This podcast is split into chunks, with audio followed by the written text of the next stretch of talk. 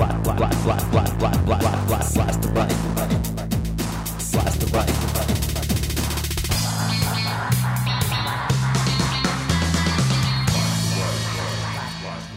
Greetings. You're listening to podcast number 157 of Blast the Right. I'm your host, Jack Clark. Great to have you on board. Today, a jam packed show. First, you'll hear about some new statistics sure to render speechless your friendly local right winger when you're debating healthcare reform with them. Next, how about a little old time religion? Some information that will enormously enhance your ability to put right wing Christians on the defensive. Finally, you'll get some information about the community group Acorn that you'd never hear on Fox News. Throughout the show, subject relevant clips of me speaking on Air America. Let's get right into it. Your sources for this first segment include Reuters, CNN, the website of the Congressional Budget Office, the Boston Globe, MediaMatters.org, and the Associated Press. Please take a listen to a brief clip of me speaking on the radio about that all pervasive right wing meme the government can't do anything right. Apologies for the audio quality. We were talking about the right wing talking points that you get thrown at you, and sometimes they're hard to respond to because they're kind of, you know, very sneaky and invidious. So probably the biggest right wing talking point, and they use this not only with healthcare, but, you know, with everything, is they'll go, the government's going to help with health care, run health care. The government can't do anything right. They're incompetent. Everything the government does is no good. Blah, blah, blah, blah. Right. And they go on and on. So my suggestion is I would, you know, if you're talking to your friendly local right winger, I would say, well, uh, Mr. or Ms. Right winger, I feel sorry for you because you must live a very restricted life. And they'll go, well, what do you mean? And I go, well, uh, you can never fly in an airplane because obviously the government run control towers and Federal Aviation Administration and air traffic controllers, they're incompetent. They're crashing planes every day. You don't want to fly in an airplane, Why do you? would you do that? And uh, then I go, and you're also restricted. You can never travel anywhere in a car because if you went on an interstate highway, I mean, those were designed and built and they're maintained by the federal government.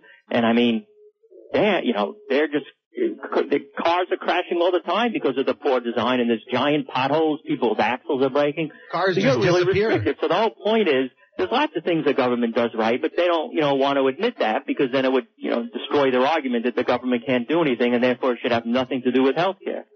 I hope you can see the usefulness of my approach for the water cooler wars. Here's some more for you on the healthcare debate. Rush Limbaugh recently. I don't believe anybody in this country is dying because of a lack of health insurance. But that's what Obama's saying, and Obama's a grand poobah. So Elijah Cummings goes out there and reports it, repeats it, and so forth and so on. And this is how these things become mantras. Then the drive-bys pick it up, and before you know it, 45,000 people a year. 45,000 people a year are dying, dying, dying. Virtually never does what Limbaugh believes comport with the reality that the rest of us live in. I've told you in prior shows how the nonpartisan Institute of Medicine estimated several years ago that 18,000 Americans die every year because they lack health insurance. Well, there's been an update. The situation has tragically deteriorated. 45,000 working age Americans now die every year because they're uninsured. This is the conclusion of a study just published in the peer reviewed American Journal of Public Health. Dr. David Himmelstein, one of the co authors, put it starkly quote, We're losing more Americans every day because of inaction than drunk driving and homicide combined. Why do people without insurance die? Diseases like cancer are caught too late. And for chronic conditions, another co-author, Dr. Steffie Woolhandler, explains, quote, if you can get good primary care for your high blood pressure, your high cholesterol, diabetes, those don't have to be lethal conditions. Uninsured people who have a chronic condition are less likely to know they have it, and even when they know they have it, they are less likely to be able to control it because control of chronic conditions involves regular visits to a primary care doctor. The leap from 18,000 to 45,000 dying from lack of health insurance is in part caused by the fact that so many public hospitals and clinics have closed or scaled back. Again, thank you, right wing policies. Of course, a right wing think tank has claimed that this new report significantly overstated the death risk. Well, at least they're not claiming the death risk is zero like Rush Limbaugh. The fact is, there's a vast body of medical literature that supports this new report. For example, a study found that when uninsured people turn 65 and start receiving decent medical treatment under Medicare, they see a dramatic improvement in their health. Okay, here's one last stat for you, and this one the right can't dispute. It's from the Congressional Budget Office, the CBO. The CBO does nonpartisan research for members of Congress. When the CBO earlier this year was releasing analysis of various Democratic health care bills and the numbers didn't look good, the right wing touted those numbers, claiming the CBO was the gold standard. Well, now that the CBO is releasing numbers the right doesn't like, don't let them get away with trashing the CBO. The recent CBO stat I want to tell you about relates to medical malpractice.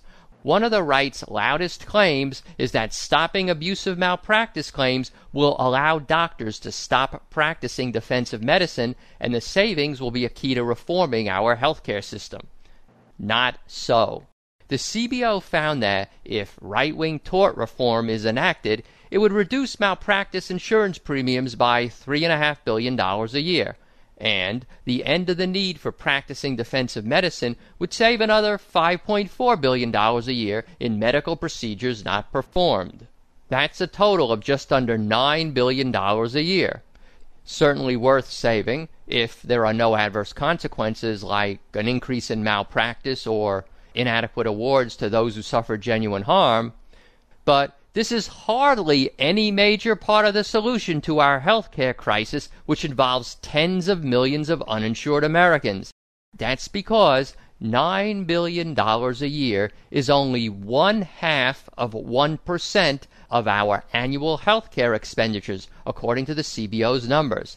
That's a penny out of every $2 we spend.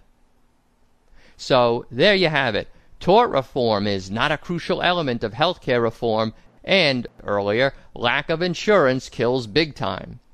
Dr. Woolhandler, a primary care physician, said the following quote, For any doctor, it's completely a no brainer that people who can't get health care are going to die from the kinds of things that health care is supposed to prevent. Close quote. Yet, Rush Limbaugh could still say with a straight face, I don't believe anybody in this country is dying because of a lack of health insurance. I don't know if Rush has no brain or he's deliberately lying. Either way, he has to say what he does because it's the only way he can justify his bottom line of destroying the entire social safety net. Roosevelt is dead. His policies may live on, but we're in the process of doing something about that as well. Just remember, that's really what's behind all right wing rhetoric about health care reform or most anything else relating to public policy. Up next, things you never learned in Sunday school. Stick around.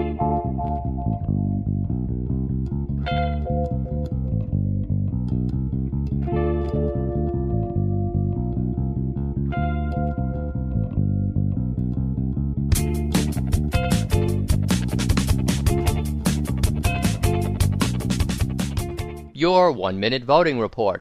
I appreciate your continuing to post those five star reviews and click that five star rating button in iTunes. That gets the show on the featured pages, so people looking for a political podcast will be able to sample the Blast the Right brand of progressive activism. If you haven't done so already, you only have to post a five star review or click a five star rating once. It stays up there forever, countering the one star right wing sabotage reviews over at Podcast Alley. SOS! SOS! We've been kicked off the national top 10, currently at number 11. Could it truly be that out of several thousand listeners, only 121 had 10 seconds to go vote there? I'm sure this was just an oversight. So, if you haven't yet voted for Blast the Right this month and you're near a computer, please hit pause right now, go vote at Podcast Alley, and then come back and listen to the rest of today's show. If you're not near a computer, a post hypnotic command is hereby given that the next time you are online, you will vote at Podcast Alley for Blast the Right. Okay, you can get the image of a swinging, flashy pocket watch out of your brain. Thanks for all your support.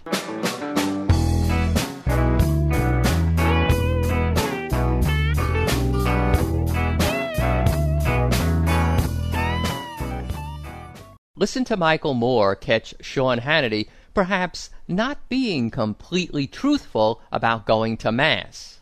In all seriousness, look, you're a talented movie maker. You have a left-wing point of view. You don't apologize for it. I'm not. I'm going to give you credit for that. Right. Because I think you're an unapologetic socialist, however you want to describe yourself. Fair? Christian. I'm a Christian. Yeah, well, But we have different views on the economic Well, system. no, but I believe I believe in what Jesus said. That So do I. You're you actually you were well. Are you Catholic? I'm Catholic. You, yeah. Really? Did you go to mass on Sunday? Every Sunday. I went to theology. I You went, studied you went theology. to mass this past Sunday? I did. Oh, what was the sermon about? Well, you remember the Uh, it was, gospel? It was about Michael Moore and No, no, uh, come on. You didn't go. know. You I didn't go. Well, I I go every Sunday. I go every Sunday. Well, so do you remember I the gospel I this don't past remember Sunday? the gospel this past Sunday. It was just two days ago. I don't remember. I went it Saturday night. I went attention. Saturday night. You went. I hate to say it. I got there about as late as I went to your movie. So. Right, right. Well, Yeah. the what you know, the Jesus Mm-hmm. was very clear about uh, the rich man is going to have a very hard time getting into The eye of the needle. That's right. yeah, and right. that the first will be last and the last will be first. Well, you're rich, so you're going to be last. And we will be well. If I don't do good with what blessings I've received on this uh, earth, that's Right. absolutely right. So, uh, but we're we're going to be judged. You would agree with us by how we treat the least among us, I totally agree. right? Totally. So I'm very generous, as my wife is, with charity, and I think every, anybody that's been blessed, mm-hmm. and, is, and this gets to the heart of, I guess, the debate we're going to. Yeah, have here okay. tonight. One of my favorite topics, which I don't get to nearly often enough, is how to call out those whom I call right wing pseudo Christians. Sean Hannity could be their poster child. You're going to hear now a bit about the Catholic Church's social doctrine. This information will enormously enhance your ability to engage right wingers in debate. Let me acknowledge that you may be saying to yourself, I don't want to hear a bunch of religious crap. That's not what you're going to hear. You're going to hear Progressive Economics 101, Radical Economics even, Bedrock Human Morality. You must keep in mind possibly the largest and most organized and, unfortunately, most effective opposition to the progressive agenda is the religious right. So, if you're a progressive, you need to be familiar with this issue to be able to articulate how far from being in accord with Christian values right wing policies truly are. You have to be able to put right wing Christians on the defensive.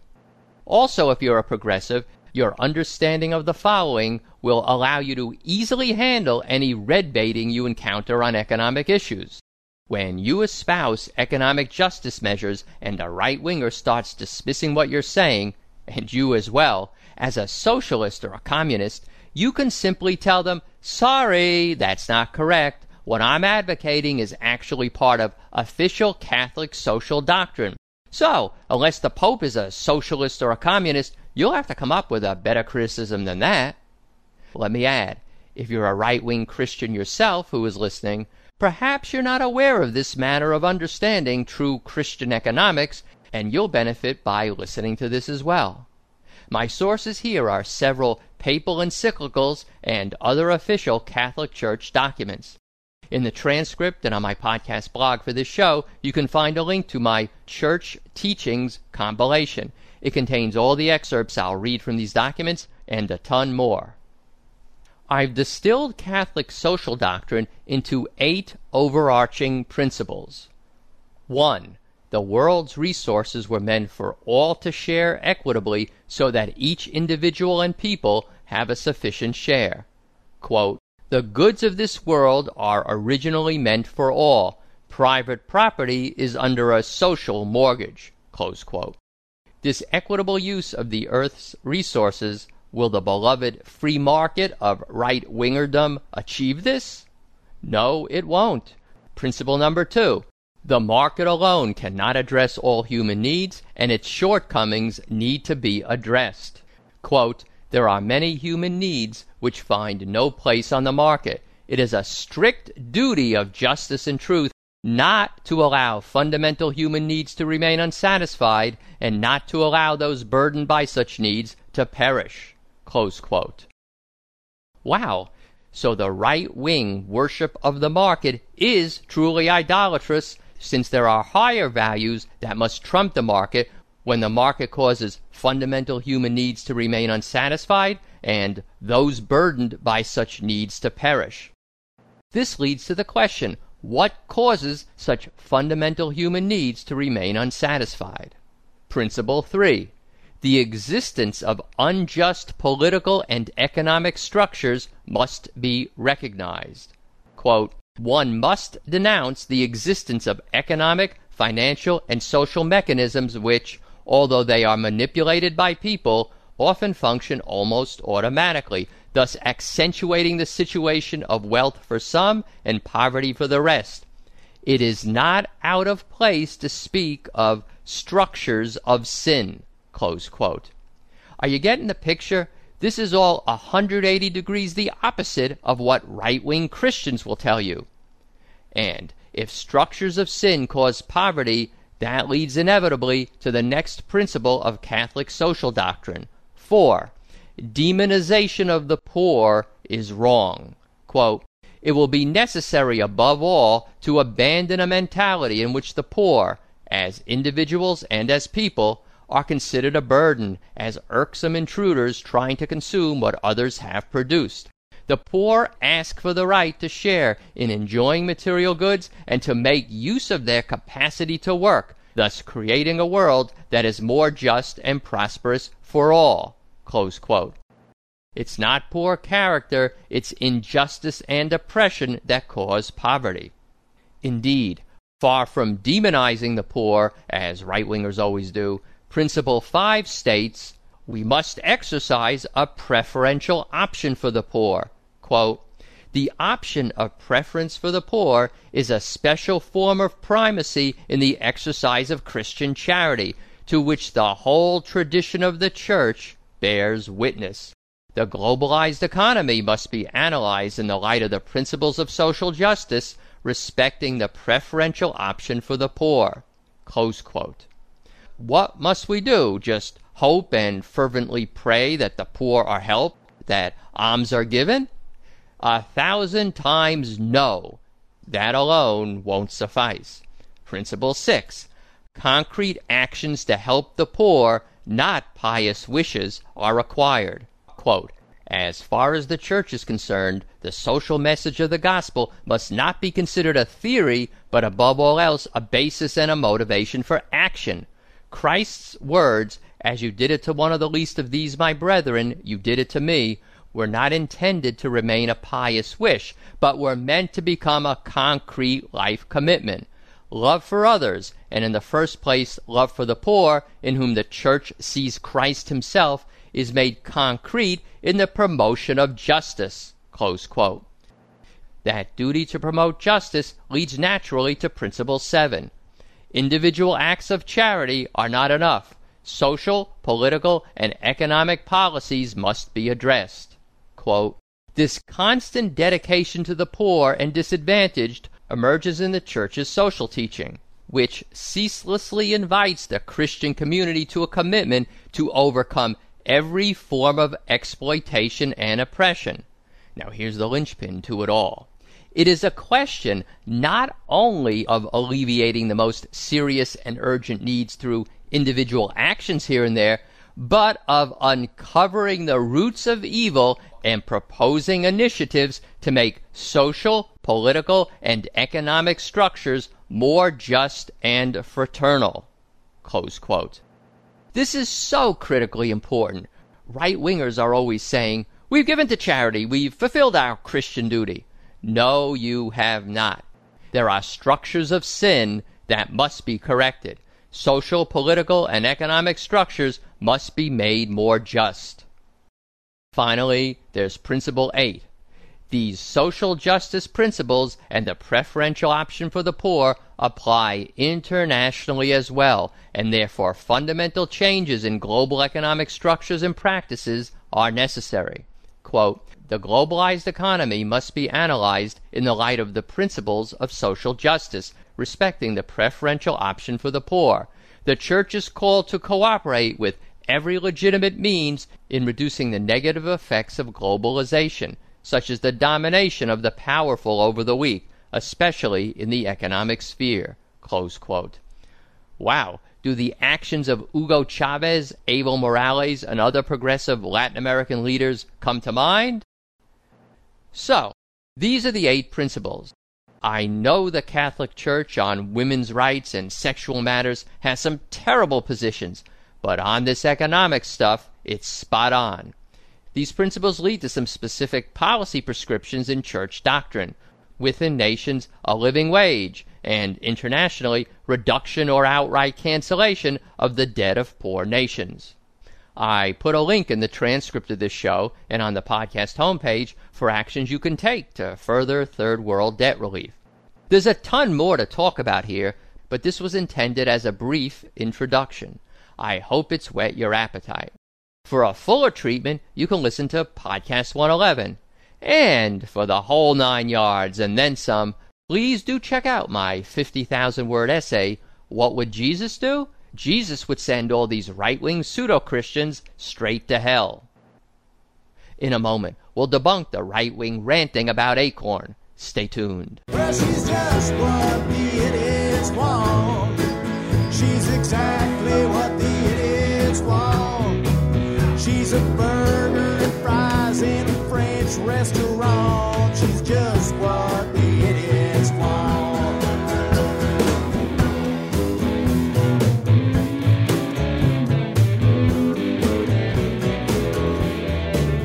She's an Eskimo dream. She's a caribou queen, a hockey mom, God's own Arctic ambassador. She's Sarah Barracuda and she's swimming upstream. Mission and it's love I'm fishing for. Well, she's just what the idiots want. Well, he's exactly what the idiots want. She's a gun toting, oil drilling debutante. She's exactly what the idiots want. Go ahead, do that. Your sources for this last segment today include the website of the U.S. Treasury Department, Reuters, commondreams.org, mediamatters.org, and the Associated Press. Oh my goodness! There's a dastardly group of evildoers, all powerful, about to destroy our nation. The community group Acorn. I'm sure you've heard quite a bit about them in the news lately as the corporate media increasingly takes its cues from Fox News about what to report on. So, how about I give you a few facts about Acorn?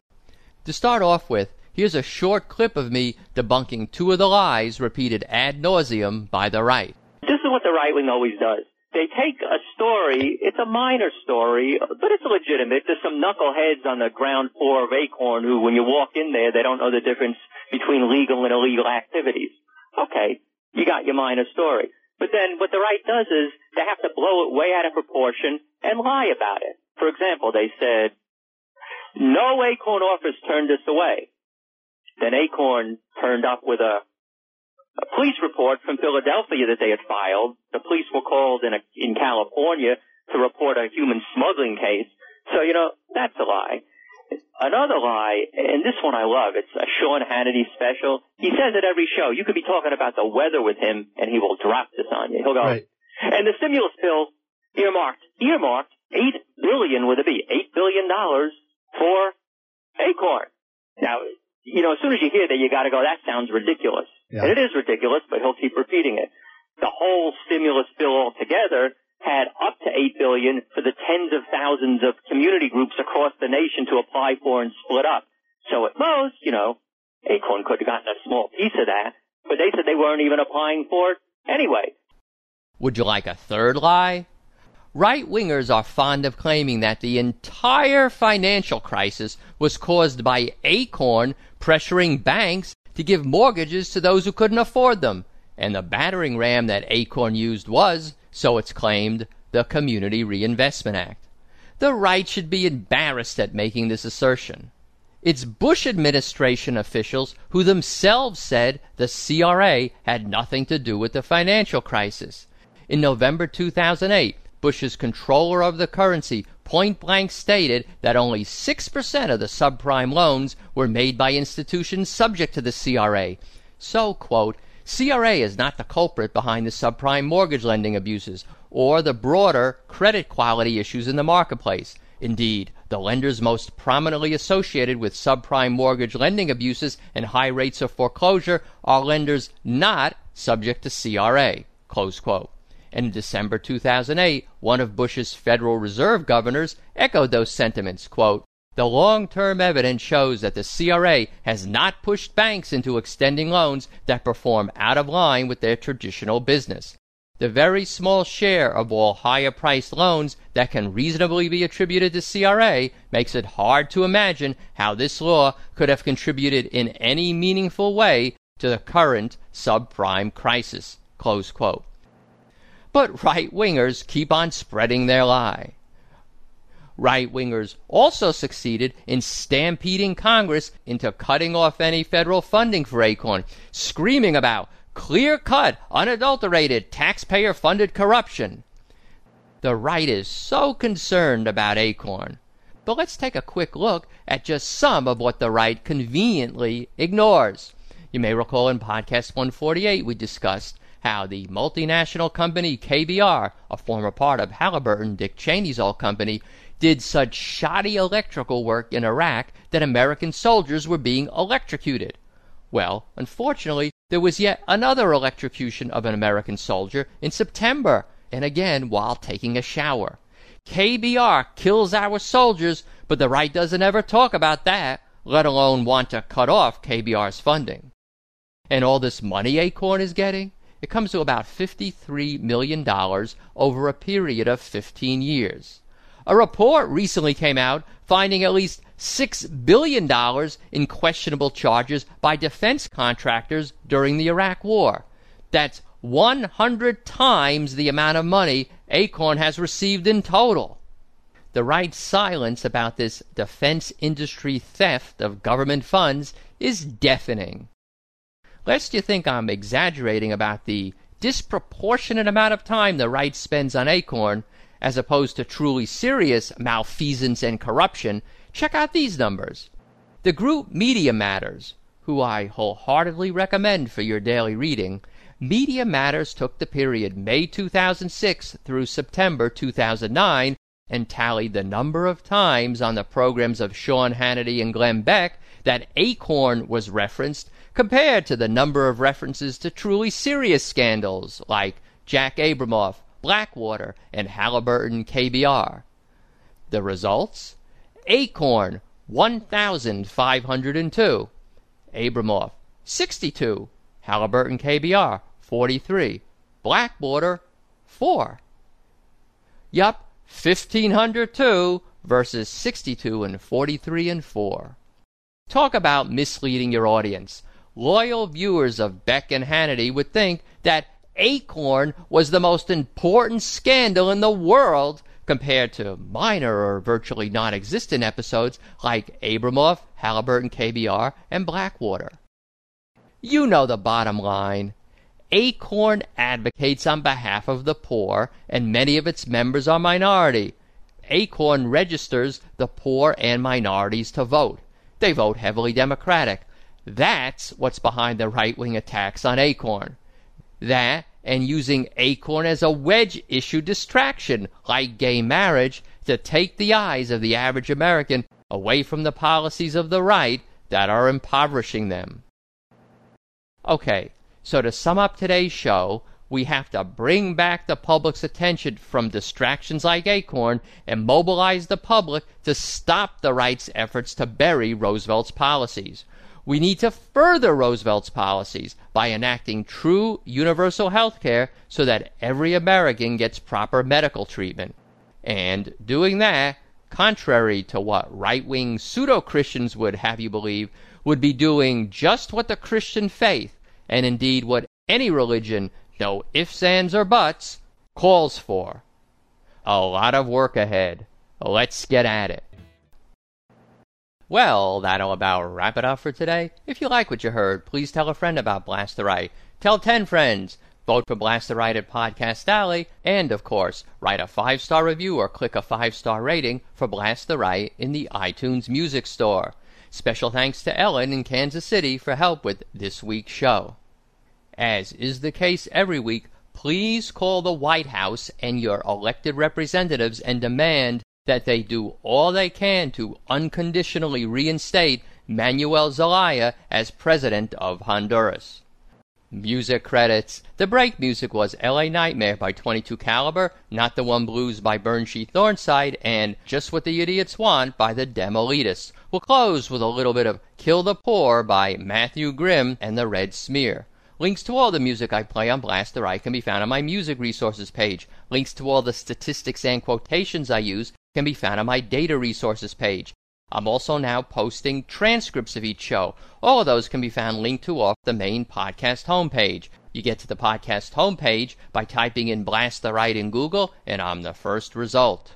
Many thanks to talk show host Thom Hartmann for the Rush Limbaugh audio clip. I love getting your email. Please keep it coming. My address is rational at roadrunner.com. Still catching up, but making progress. You can also call in and leave a message for me to play on the show. Just dial 310 933 5891 and leave your message. Another way to leave a message is on Skype. My Skype name is Jack from Blast the Right. So, until next time, I'll sign off and say I love you all, including all you right wing misguided souls. So